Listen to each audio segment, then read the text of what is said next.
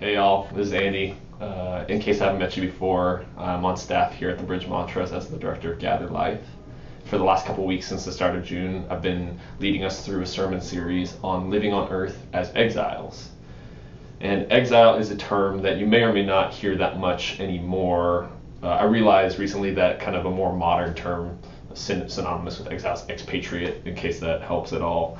Uh, and our, our basic definition for an exile is someone who is living outside of their true homeland. And in God's eyes and in His Word, in the Bible, uh, we see that everyone who puts their faith in God are exiles, temporarily living on earth, destined for a better heavenly homeland. And I think it's worth mentioning right out from the start that exile, even though oftentimes in other contexts it can be used as a punishment, for us it isn't a punishment. Our exile is actually the result of a new identity that we've been given in Christ and a new inheritance of eternal life in the land of our Father. And so uh, we get this terminology of exile specifically from Hebrews 11, verses 13 to 16, uh, which is our passage for this entire series. So I want to read that just to refresh everyone on that.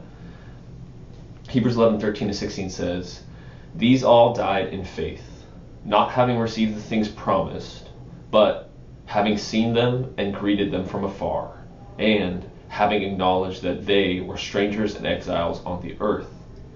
For people who speak thus make it clear that they are seeking a homeland. If they had been thinking of that land from which they had gone out, they would have had opportunity to return.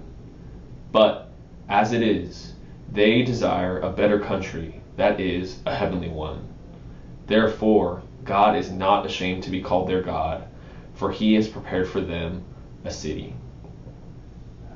So, this passage is talking about some major figures of faith in the Old Testament um, and from this passage, three truths that I that uh, that we get that I, want us to remember as we go through this series is first that as heavenly citizens in earthly exile, we can't ever expect to feel truly at home here on earth. Uh, second, we, we can endure through the difficulties of earthly exile by setting our eyes and our hopes uh, on the better heavenly homeland that God has promised to us. And third, uh, through it all, God is proud to be called God of us, his exiles, however uh, imperfect yet faithful we are. And so, on top of those three points, um, we've been looking at specific individuals each week. And so, the, the first week of the month, we looked at Abraham and how he trusted God, uh, God's, God's promises and plans. And that gave him the strength and the courage to obey and obey the call to go out into exile. And last week we looked at Moses' willingness to abandon his own comfort um, in obedience to God's call to lead God's people out of enslavement. So this week, what we're talking about specifically is the challenge that comes intrinsically of, of being in exile. Um, uh, that the challenge that is knowing how to adapt faithfully uh, to our place of exile without assimilating selfishly as if it is our home. And maybe the state of the world as it is right now is making it a little easier than normal to accept and believe and feel that this world truly is not our home. And I know that's definitely been true for me. Um, but even still, in the midst of personal and global suffering, there's a constant temptation that I've felt uh, to pursue things in a way that that makes it look like I do believe that this place is my home. So today we're going to spend time seeing how Daniel of the Old Testament adapted to his place of exile without assimilating it, assimilating to it like his home. So let me pray for us and we'll dig into his story.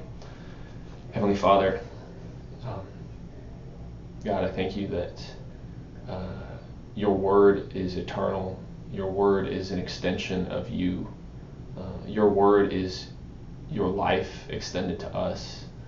Um, there's truth and joy and love to be found um, in what you have spoken for eternity, God. And I pray that today, that as as we look into your word, as we uh, look into the life of of Daniel, a man who followed after you in very hard circumstances, God, I pray that we would be encouraged, we would be um, grown and challenged by it, that we would be um, better equipped to, to live this life of exile well, God. Uh, I thank you that we can depend on you for all of this and not our own strength or even one another's strength, God, but simply we can depend on you. So thank you for this time, and I pray that you would uh, speak powerfully, God, uh, in spite of me knowing that I am weak right now, God, and I uh, I can only offer so much, God, but you are you are the God of this truth and this life, and so um, yeah, we offer all these things up to you. It's in your Son's name we pray. Amen. So, uh, Daniel was an Israelite. He was an Israelite who lived during a very dark time, in particular, in uh, Israel's history. So, Jerusalem, which was the capital city of Judah, uh, what, which is also where the temple of God, the one temple of God was, was conquered by the foreign nation of Babylon. And over a period of time, the royalty, the nobles, the tradesmen, and general population of Jerusalem and the greater country of Judah were forcibly removed from their city and land, and the temple itself was destroyed. Uh, and so, in this, in the first wave of this conquest, the king of Babylon, Nebuchadnezzar, um, had some of the most important people brought from Jerusalem to Babylon as captives. And what he did was he specifically deported the youngest generation of Jewish royalty and nobles.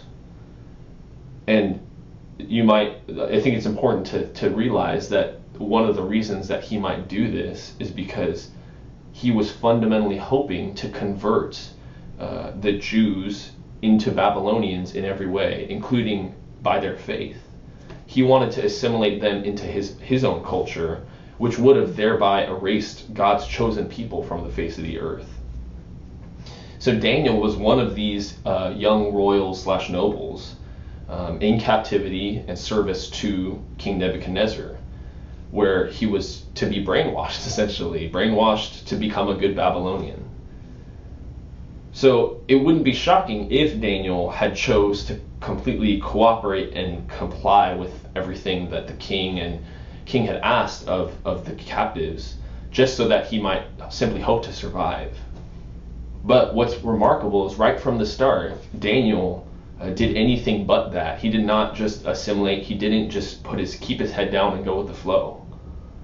And uh, God actually gave specific instructions to these exiles, including Daniel, through the prophet Jeremiah, which we can find in Jeremiah 29, so I want to read a, just a small excerpt from Jeremiah 29 verses 5 to 7, which is this is God's direct instructions to Daniel and his fellow exiles. Build houses and live in them. Plant gardens and eat their produce. Take wives and have sons and daughters. Take wives for your sons and give your daughters in marriage, that they may bear sons and daughters. Multiply there and do not decrease. But seek the welfare of the city where I have sent you into exile, and pray to the Lord on its behalf, for in its welfare you will find your welfare. So God's instructions here were for the, the Jewish exiles in Babylon to adapt, to adapt to this place, to make, make lives for themselves, um, and to act for the better of the city as a whole. And what we're going to see as we uh, look at certain parts of Daniel's life in captivity and exile is that he did just that. He adapted faithfully, but he didn't assimilate selfishly to protect himself or just because he had nothing else to do. So the first instance we're going to look at from Daniel's life is found in the first chapter of Daniel, the book of Daniel in the Old Testament. Um, and I just want to read from Daniel 1:8. And after it, the book has already said that the king uh, during the three years of training for Daniel and his fellow um, exiles, uh, the king would be providing f- food and drink from his very own table.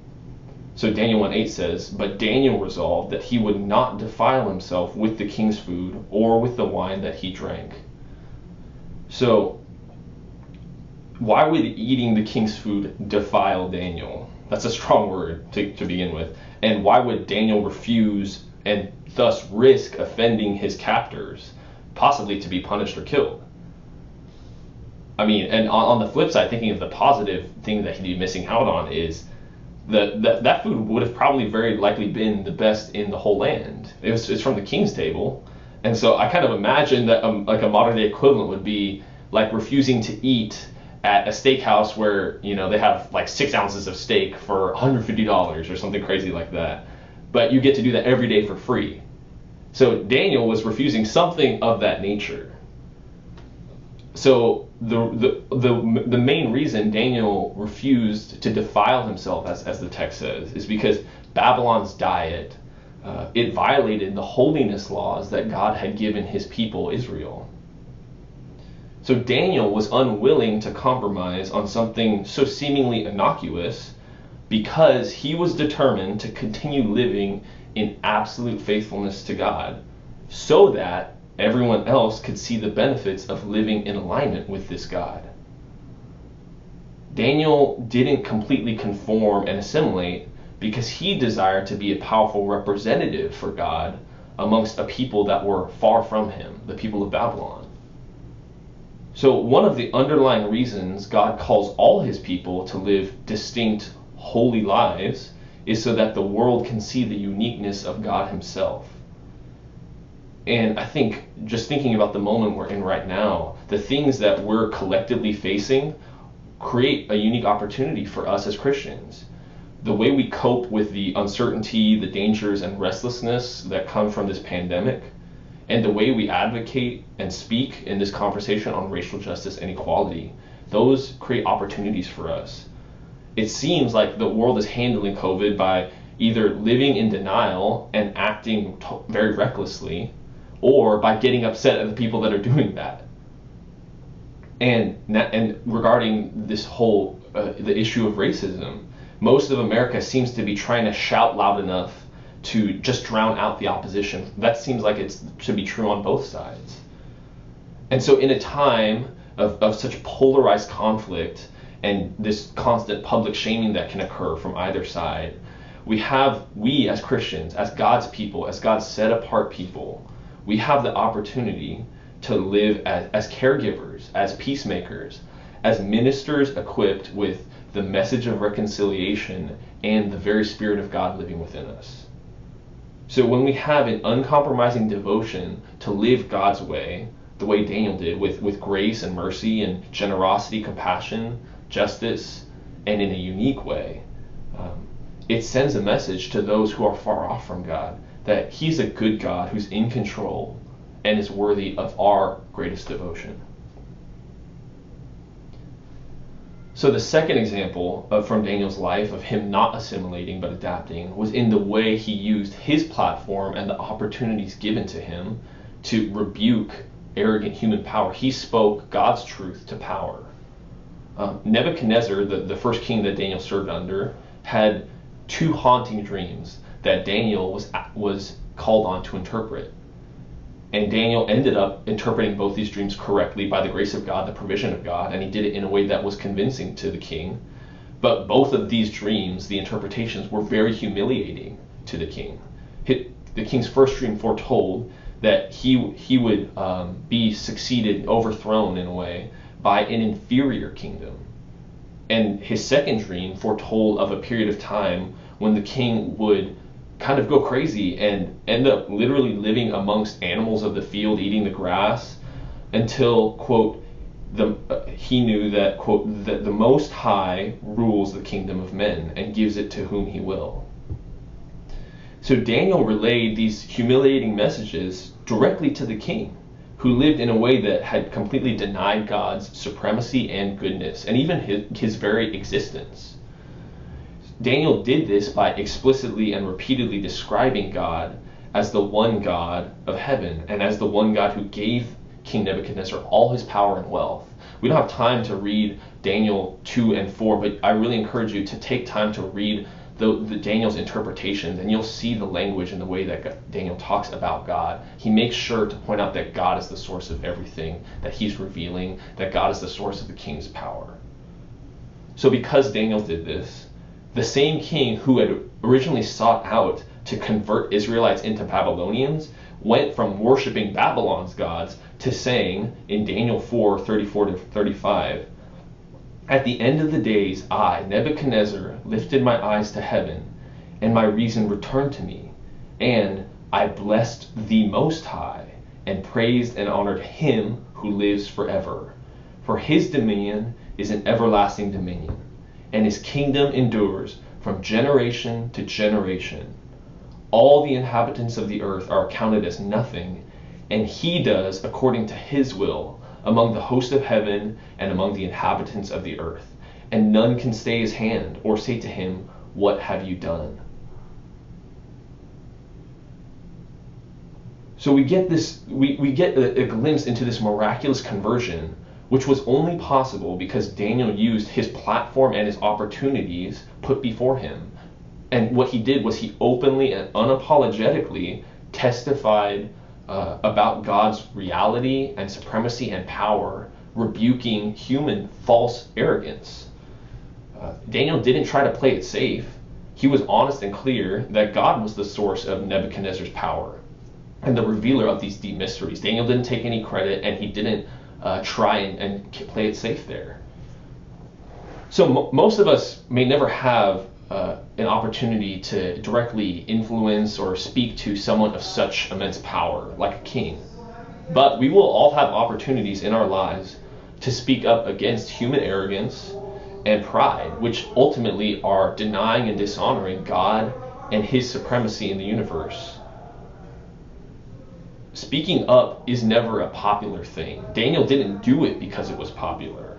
His motivation was to give God proper glory and to see people come to God.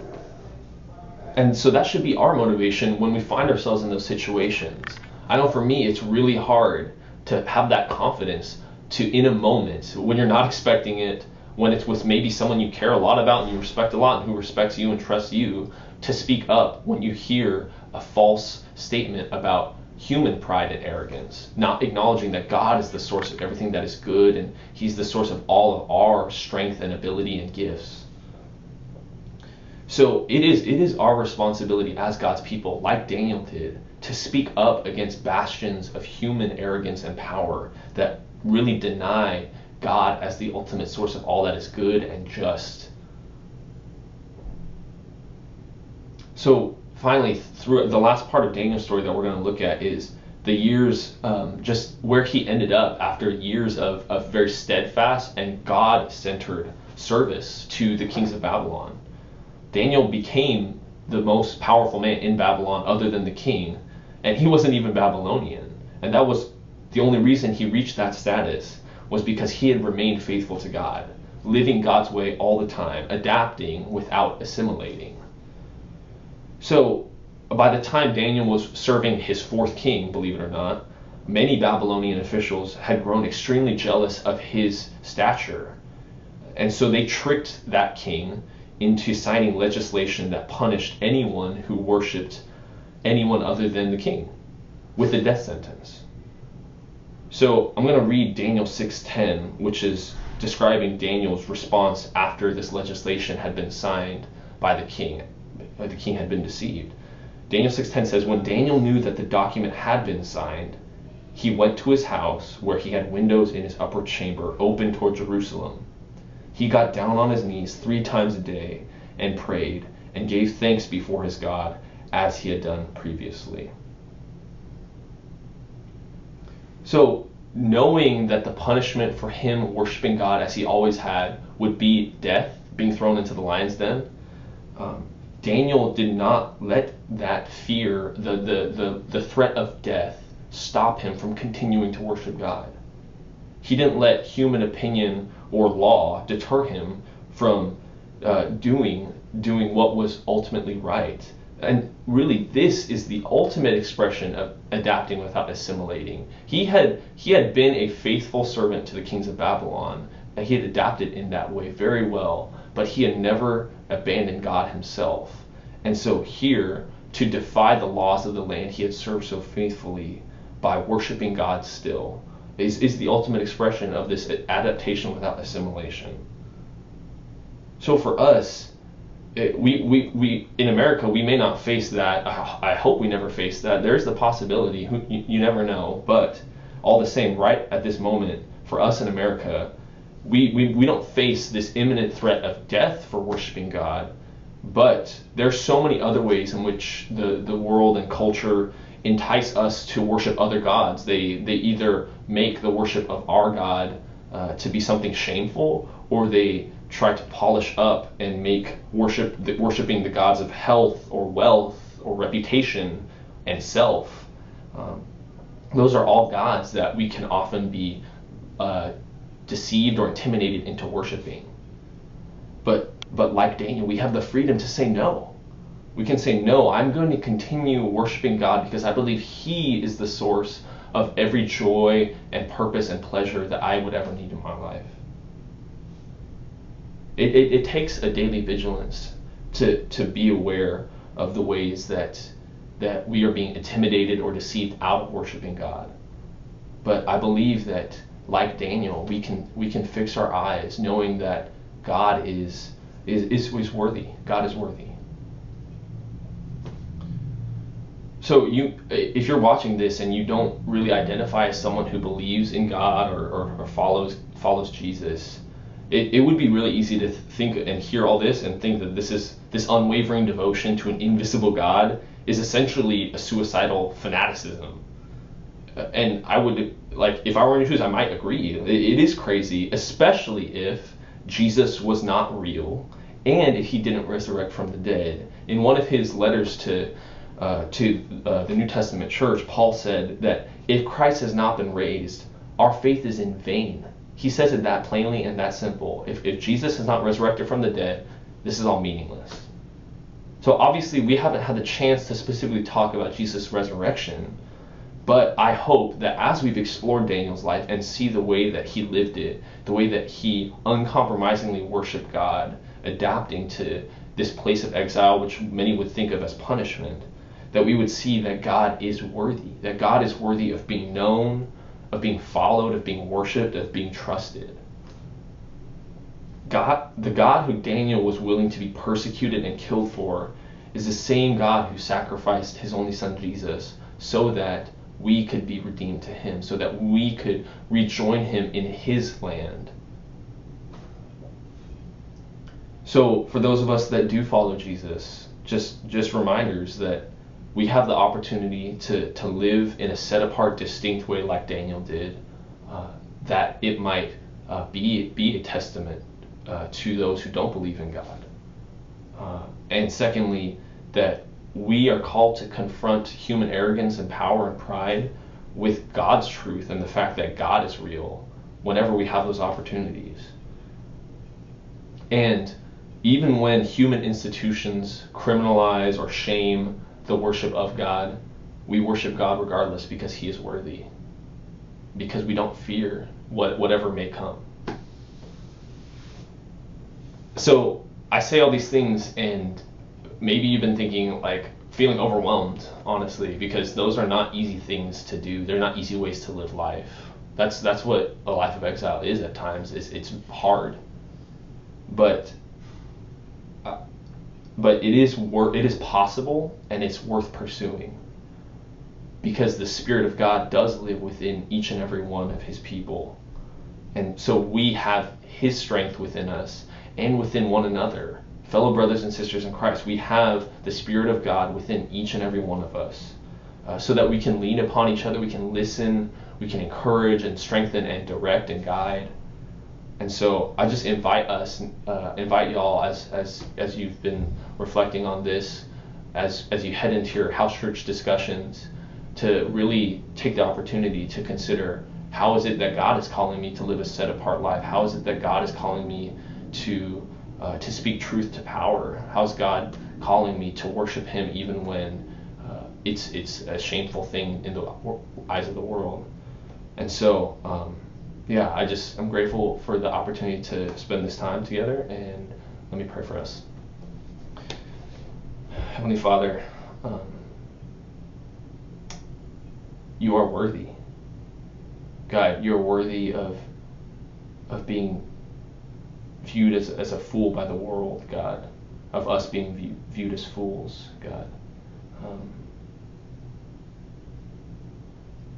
yeah, I just, um, I just thank you that despite how difficult it might be at times, as tempting as it is to choose something else, that, that you are worthy and we we have a clear picture of of the way it is possible to live in a way that is adapting faithfully without assimilating selfishly, God. I pray that you would uh, be active and present amongst each and every one of us. That we would look to you and not our own determination or gifts or passions to, to live this life of exile well. God, I pray that you would help us remember that you have already uh, secured an inheritance for us in, in your homeland. God, I pray that our anticipation of that would be a, a joy and, a, and our strength at times. And so, uh, thank you for this, this moment now. And I pray that you would just continue to be active and present amongst us. So I pray this in his name, your son, Jesus. Amen. I love you guys. Take care.